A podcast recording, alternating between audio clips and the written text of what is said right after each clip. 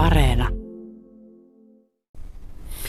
Joo, ja pakko ottaa tästä ajankohtaisesta lumisateesta kiinni, kun tänne Karstulaan Vilivariksen luokse ajelin, niin totesi, että aikamoinen pyry on.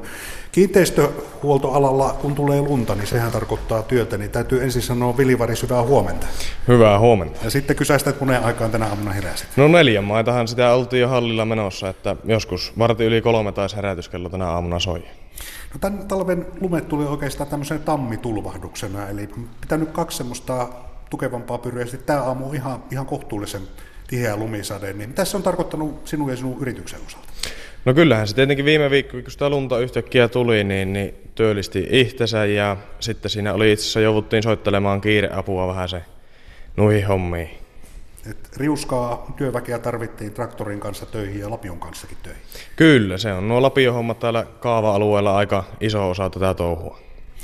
No, olet kuitenkin suhteellisen rennon näköinen, kun soittelin sulle, niin ajossa olit, eli työn laidassa ja lunta auraamassa. Mutta jos puhutaan tästä kuluneesta kahdesta vuodesta, nähtiin nimittäin pari vuotta sitten, ja silloin tein juttua, kun oli tavallaan tämmöinen yrittäjä, joka nuoresta jäästä huolimatta oli äärimmäisen kokenut, eli muistaakseni kahdeksan kesäisenä olet aloittanut kiinteistöhuoltoyrittäjänä. Ja silloin suunnitelmissa oli koulutukseen menoja ajokortin, ajokortin hankkiminen, eli tuo 17-18 vuoden ikä oli siinä niin, kuin niin sanotusti tähtäimessä.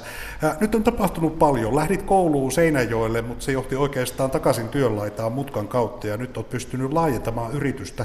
Yllättikö se, että työ miestä mukaan? No kyllä, se oli tuolla takaraivosta se tuli, että teki mieli tehdä töitä, ja se koulun penkillä istuminen ei ollut ehkä se ykkösprioriteetti, mitä tekee mieli tehdä.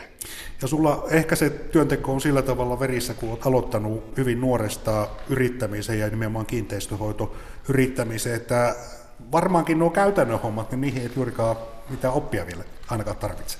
No kyllä, tässä aika lailla täytyy sanoa, että on oppinut tehdessä ja oikeastaan tuosta koulutuksesta vielä sen verran, että tällä hetkellähän opiskelen itselläni kiinteistöhuollon erikoisammattitutkintoa oppisopimuksella. Ei sulla aika riittää tähän kaikkeen, kun neljältä herätään auraushommia. Yritys on laajentunut, se on nimittäin nykyään osakeyhtiö. Tuossa viime syksynä sitten perustit osakeyhtiö. Erikseen olet vielä toiminimelläkin töissä, niin miten sulla ylipäätään aika riittää tähän kaikkeen? No kyllä se on aina koitettava jostakin raosta se aika löytää ja on se työntekijöitä tietenkin vaatinut. Ja se, että yritys laajenee, niin silloin se aika, aika käy itsellä tiukille ja silloin on tehtävä se ratkaisu, että laajennetaanko ja otetaan työntekijöitä vai jäähänkö junnaamaan yhteen kohtaan. Ja minulla on se periaate, että koko ajan pyritään laajentamaan yritystoimintaa. Miten tämä laajentuminen oikein tapahtui? Viimeksi kun nähtiin, niin taisit olla yksin yhden miehen ö, yrityksen toiminimen turvin tekemässä hommia. No kyllä se silloin, kun Seinäjoella oltiin koulussa, niin, niin siinä vähän katol, kattelin talvella, että mitäköhän täällä rupeaisi touhuamaan. Ja sitten jättelin tarjouksia siellä Seinäjoen kaupungille ja tuota, yksityisille hankkijoille ja tällaisille, niin sitten sieltä jotakin jäikin ja sitten muutenkin Karstulaan takaisin ja tuli ongelma, että mitäs nyt keksitään, niin sitten otin muutaman puhelun ja keksittiin, että perustetaan semmoinen aliurakointiketju, että saadaan hommat sielläkin hoitumaan. Kasvua on tullut tämmöisiä koneen hankintojakin vili viime aikoina. Kuinka iso riski tuommoinen yhden yksittäisen, esimerkiksi traktorihankinta on yrittäjällä?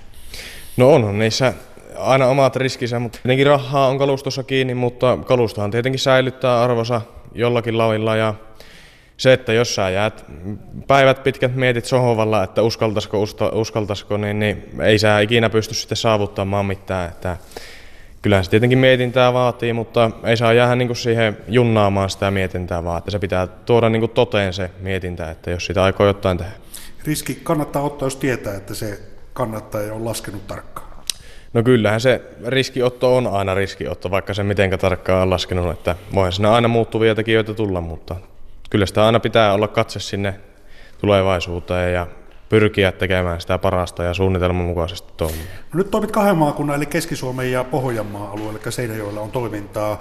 Jos puhutaan väen palkkaamisesta ja uusista ikään kuin alihankkia suhteista, kun mietit tuota laajentamista, niin mikä sinusta on toimiva väylä, kun lisätään väkeä töihin?